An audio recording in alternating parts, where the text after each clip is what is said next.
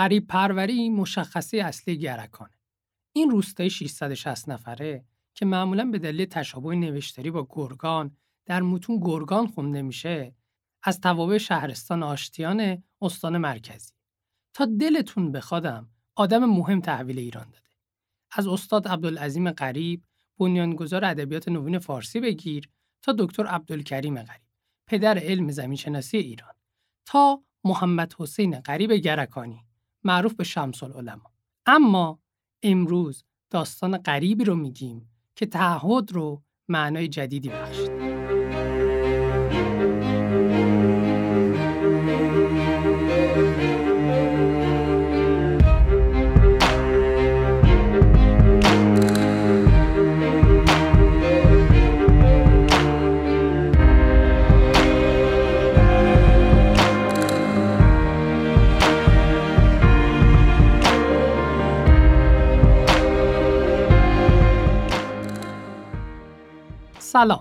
من آرش کلانتر هستم دکتر داروساز از دانشگاه علوم پزشکی تهران.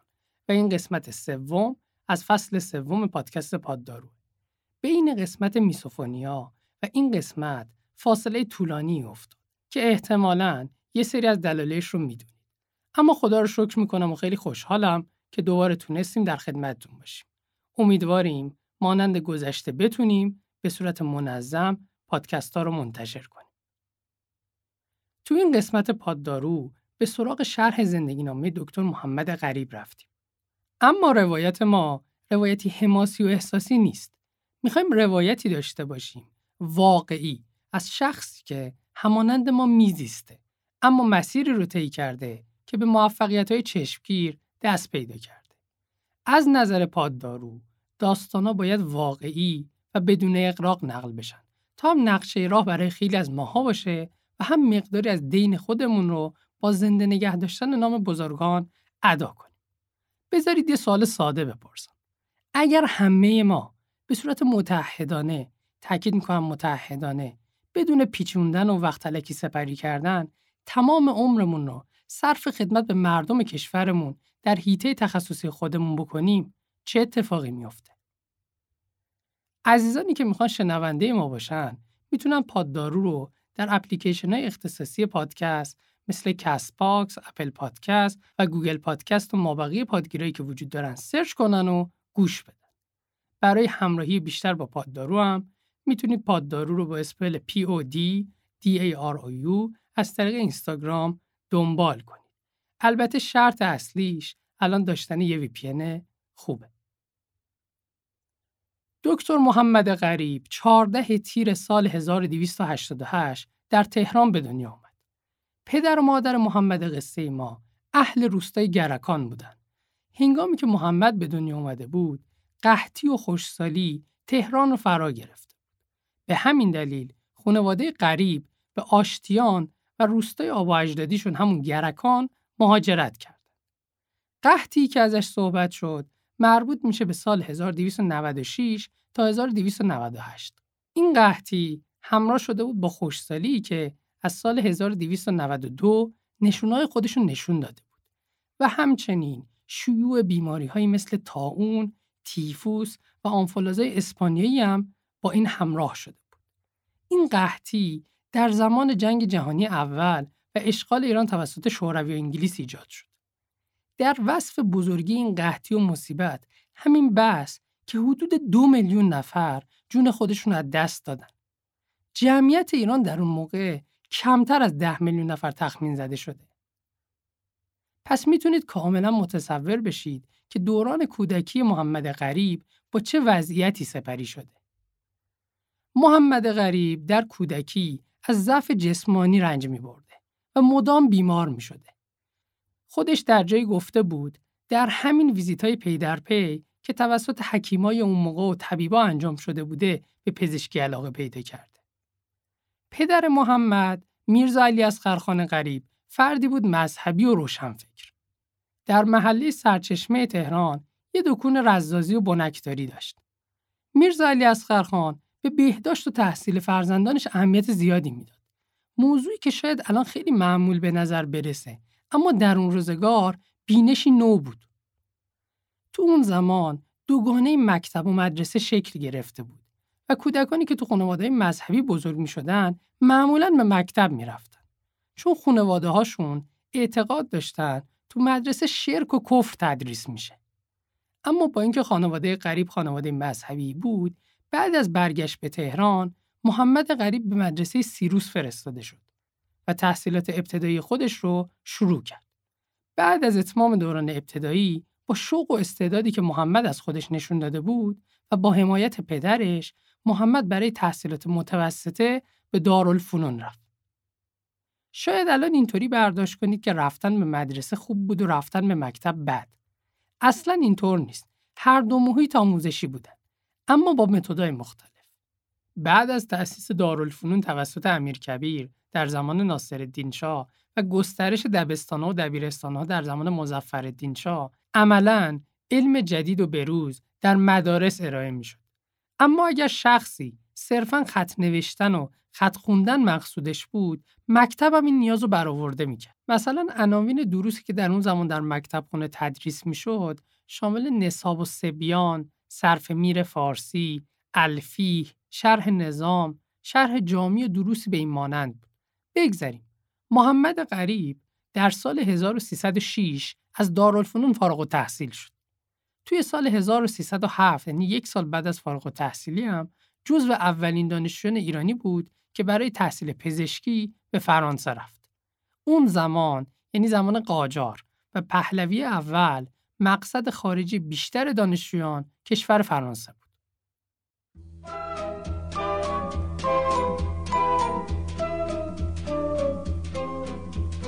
Sous le ciel de Paris s'envole une chanson. Elle est née d'aujourd'hui dans le cœur d'un garçon. Sous le ciel de Paris marchent les amoureux. Leur bonheur se construit sur un air fait pour eux. Sous le pont de Bercy, un philosophe assis, deux musiciens, quelques badauds, puis des gens par milliers. Sous le ciel de Paris jusqu'au soir vont chanter hmm, l'hymne d'un peuple épris de sa vieille cité. Près de Notre-Dame parfois couve un drame.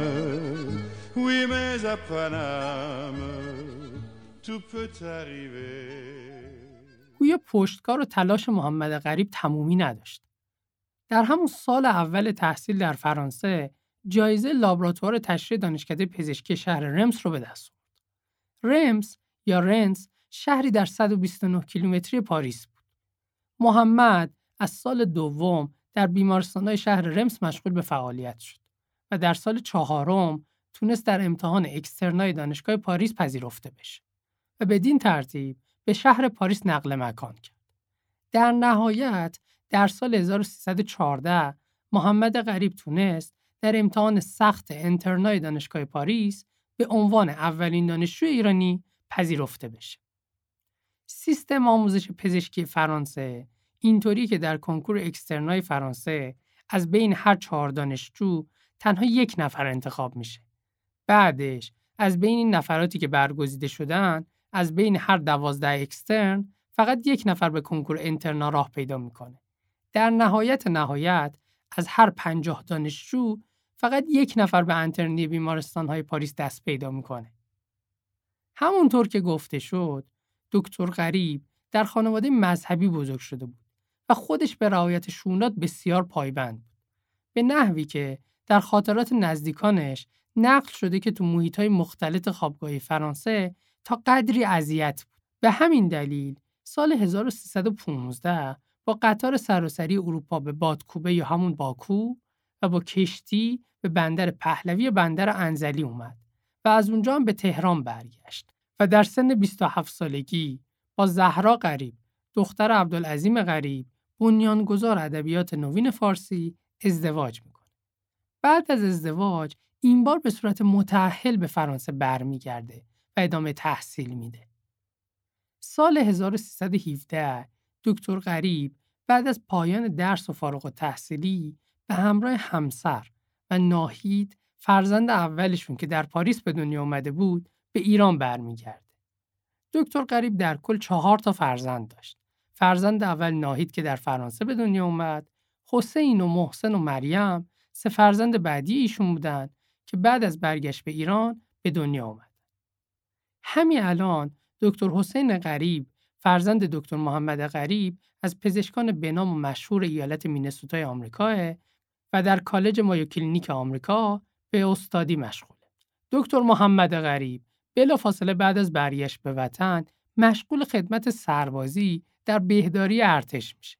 اون زمان پارتی بازی و این چیزا به اندازه الان نبود و حتی اگر توی اون کمبود پزشک از خارجم برمیگشتی باید اول خدمت نظام رو به پایان میرسوندی. بعد از پایان خدمت سربازی در سال 1319 و با توجه به دانش و تجربه‌ای که دکتر غریب داشت به عنوان دانشیار طب اطفال در دانشگاه تهران به فعالیت علمی و تدریس مشغول شد.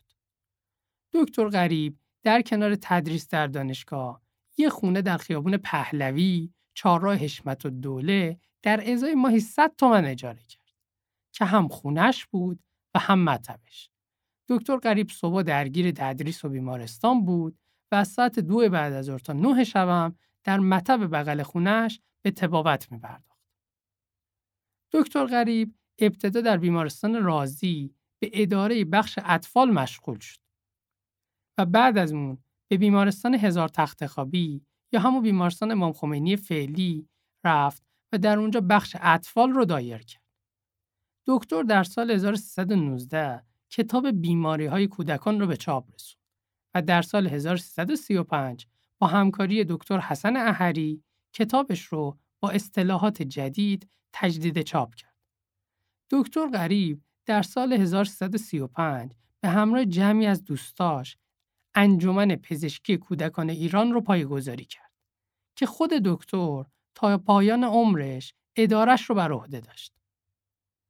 رفاقت و همکاری دکتر غریب و دکتر حسن احری ادامه دار بود. بعدها در بازدیدی که این دو نفر از مراکز درمانی کودکان تورنتو کانادا و بیمارستانهای تخصصی کودکان ایالات متحده داشتند، ایده ساخت مرکز طبی کودکان به ذهن دکتر احری رسید. بعد از بازگو کردن این ایده با دکتر قریب، هر دو مصمم به تأسیس این مرکز طبی گرفتند که با کش و قوسای فراوون بودجه این مرکز توسط نهادهای خیریه و بنیاد فرح پهلوی که اون زمان ملکه دربار بود تأمین شد. و در سال 1347 بیمارستان مرکز طبی کودکان با 50 تخت خواب در تقاطع خیابان پهلوی و تخت جمشید آغاز به کار کرد. دکتر احری که ریاست بیمارستان را بر عهده گرفت در صفحه نخست قرآنی که برای افتتاح این مرکز آورده شده بود نوشت در روز چهارشنبه دهم آبان ماه 1347 شمسی اول نوامبر 1967 میلادی که مصادف با 27 رجب 1387 قمری و عید بزرگ مبعث بود این قرآن را به مرکز طبی کودکان آوردم و به فضل خدای متعال و همکاری کارکنان این مرکز موفق به تکمیل وسایل و تجهیز شدیم. و روز چهارشنبه 15 آبان ماه 1347 مصادف با 6 نوامبر 1968 میلادی و با شب میلاد حضرت قائم یعنی 14 شعبان 1388 قمری اولیا حضرت فرح پهلوی شهبانوی ایران مرکز طبی کودکان را افتتاح و از این جهت مورد پسند و رضایت خداوند گردید. بعد از فوت دکتر احری در سال 1350 دکتر قریب ریاست بیمارستان مرکز طبی رو بر عهده گرفت.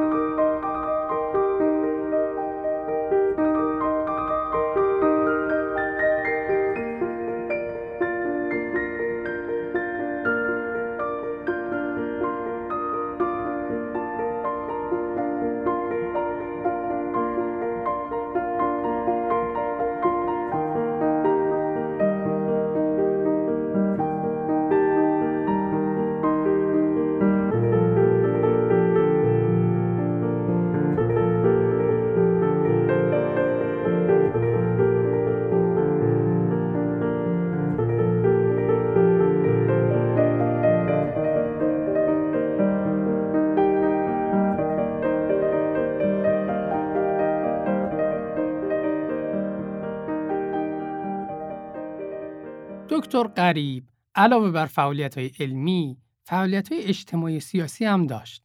به گونه ای که در کلاس های درس دانشگاه تهران به صورت علنی از بعضی از تصمیمات محمد رضا انتقاد می‌کرد. اگر بخوایم به سلیقه سیاسی دکتر غریب اشاره کنیم، باید بگیم به صورت کلی دکتر غریب گرایش به طیف ملی مذهبی داشت. ایه سو رفاقت عمیق با مهندس مهدی بازرگان و دکتر یدالله صحابی و دکتر کریم سنجابی داشت و از سوی دیگر با روحانیونی همچون آیت الله طالقانی، آیت الله موسوی زنجانی، آیت الله گلپایگانی و آیت الله فیروزآبادی رابطه حسنه داشت. به طوری که بیمارستان آیت الله گلپایگانی قم به توصیه او ساخته شد. بعد از کودتای 28 مرداد سال 32 و سرنگونی دولت دکتر مصدق به همراه 11 نفر دیگر از هیئت علمیه دانشگاه تهران مانند مهندس بازرگان، یادالله صحابی، کریم سنجابی و چند تن دیگر در اعتراض به قرارداد کنسرسیوم بیانیه‌ای نوشتند و امضا کرد. بخشی از این بیانیه به این شهر بود. تمام زحمات و محرومیت‌ها و خدمات و قربانی های ملت ایران در راه حصول حق ملی را می‌خواهند برباد دهند. هیچ وقت وضع کشور ما به این اندازه اسفنگیز و دلخراش نبود. آزادی عمل جز برای اشخاصی که با دریافت دستمزد ناچیزی در صدد تأمین منافع استعماری باشند وجود ندارد. تمام روزنامه های مخالف دولت در توقیف و چاپخانه ها تحت کنترل شدید می باشند. انواع و اقسام فشار و تضییقات برای میلیون آزادیخواهان و شکنجه های وحشیانه برای مبارزان راه حقیقت و آزادی وجود دارد و اکثر زعمای گروه که مورد علاقه و تکریم ملتند یا در گوشه زندان و اختفا به سر می‌برند یا تحت نظر مأمورین انتظامی می‌باشند. منظور قایی و اصلی از تمام این اعمال همانا ایجاد قراردادی برای نفت ایران و تثبیت اوضاع و احوال سابق است که مباین با حیثیت و استقلال آزادی ملی است. هر قراردادی را که با چنین قیود و شروط و کیفیات امضا و تصویب و مبادله نمایند منبعث و ناشی از اراده ملت ایران نیست و باطل و کلم یکن و ملقا اثر می باشد و برای ملت ایران به هیچ وجه الزام آور نخواهد. بعد از این بیانیه تند محمد رضا شاه خواستار اخراج فلفور آنان شد. اما دکتر علی اکبر سیاسی که رئیس دانشگاه تهران بود زیر بار نرفت و خودش استعفا داد. در نهایت این اساتید اخراج شدند. استادان اخراجی تصمیم می‌گیرن برای امرار معاش شرکت تجهیزات ساختمانی ایجاد کنند. مخفف دوازده استاد اخراجی دانشگاه می شود داد. اما با جدایی یک نفر از اونها اون شرکت به یاد تغییر کرد. یازده نفر استاد دانشگاه. اگرچه یک سال بعد همه اونها با نشستن منوچهر اقبال بر کرسی ریاست دانشگاه تهران به خونه دوم خودشون برگشتن. حرف صحبت رهنمود. واقعا. یعنی شما انتظار داری من با این حالم تو این راه رو بیمارستان براتون سخنرانی کنم. باشه حالا که اصرار دارید میگم. سعی کنید سیگار نکشید. از دیوار خونه مردم بالا نرید. به خاطر اینکه درس می‌خونین برای اونایی که نتونستن درس بخونن کمپوز در نکنید. دست تو دماغتون نکنید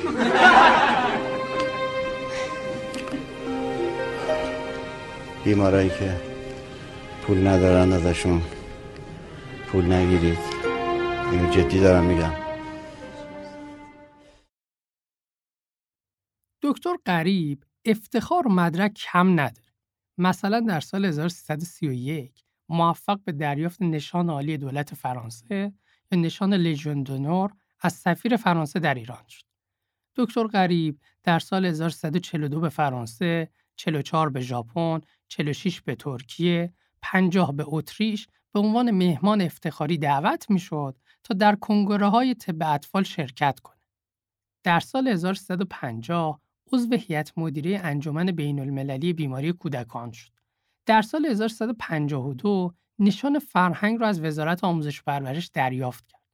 دکتر غریب علاوه بر تمامی خدماتی که گفته شد، از بنیانگذاران انتقال خون در ایران هم بود. در سال 1351 دکتر غریب به هماچوری یا مشاهده خون در ادرار مبتلا شد. بعد از این علامت و بررسی های بیشتر تشخیص سرطان مسانه منتشر شده به شکم یا همون متاستاز شکمی براشون داده شد.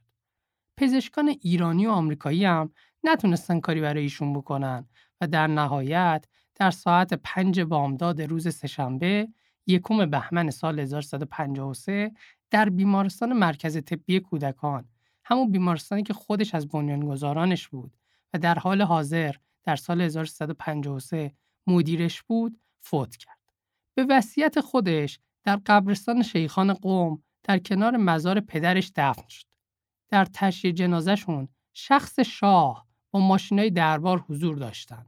آیت الله سید شهاب الدین مرعشی نجفی نماز میت رو بر جسم بیجان ایشون اقامه کرد. دکتر حسین غریب فرزند دکتر محمد غریب معتقد سه نفر از موثرترین افراد در تاریخ علوم پزشکی ایرانند. یک امیر کبیر، مؤسس دارالفنون که پایه های آموزش نوین رو تو ایران استوار کرد. دو، چارلز اوبرلن که مدتی ریاست دانشگاه تهران رو بر عهده داشت و پایه گذار ساختار نوون علوم پزشکی در دانشگاه شد. و آخر از همه پدر خودش دکتر محمد غریب که هم از بنیانگذاران مرکز طبی بود و هم از بنیانگذاران طب اطفال در ایران و خدمات بسیاری رو به مردم ایران داشته. قسمت سوم فصل سوم پادکست پاددارو به پایان رسید. این قسمت با تأخیر منتشر شد که یکی از دلایلش حال این روزای کشور و مردم اون بود. حتی در مورد اینکه پاددارو به فعالیت ادامه بده یا نه صحبت های زیادی شد و در نهایت تصمیم به ادامه فعالیت گرفتیم. در این قسمت برای اولین بار به صورت خلاصه به زندگی یکی از مفاخر علوم پزشکی کشورمون پرداختیم. لطفا نظرتون رو در این مورد با ما در پلتفرم های مختلف به اشتراک بذارید. خام دکتر ستاره مصدق از تیم پاددارو جدا شدن ولی همیشه پاددارو خونه ایشون باقی خواهد بود. ما می‌خوایم سالم باشید.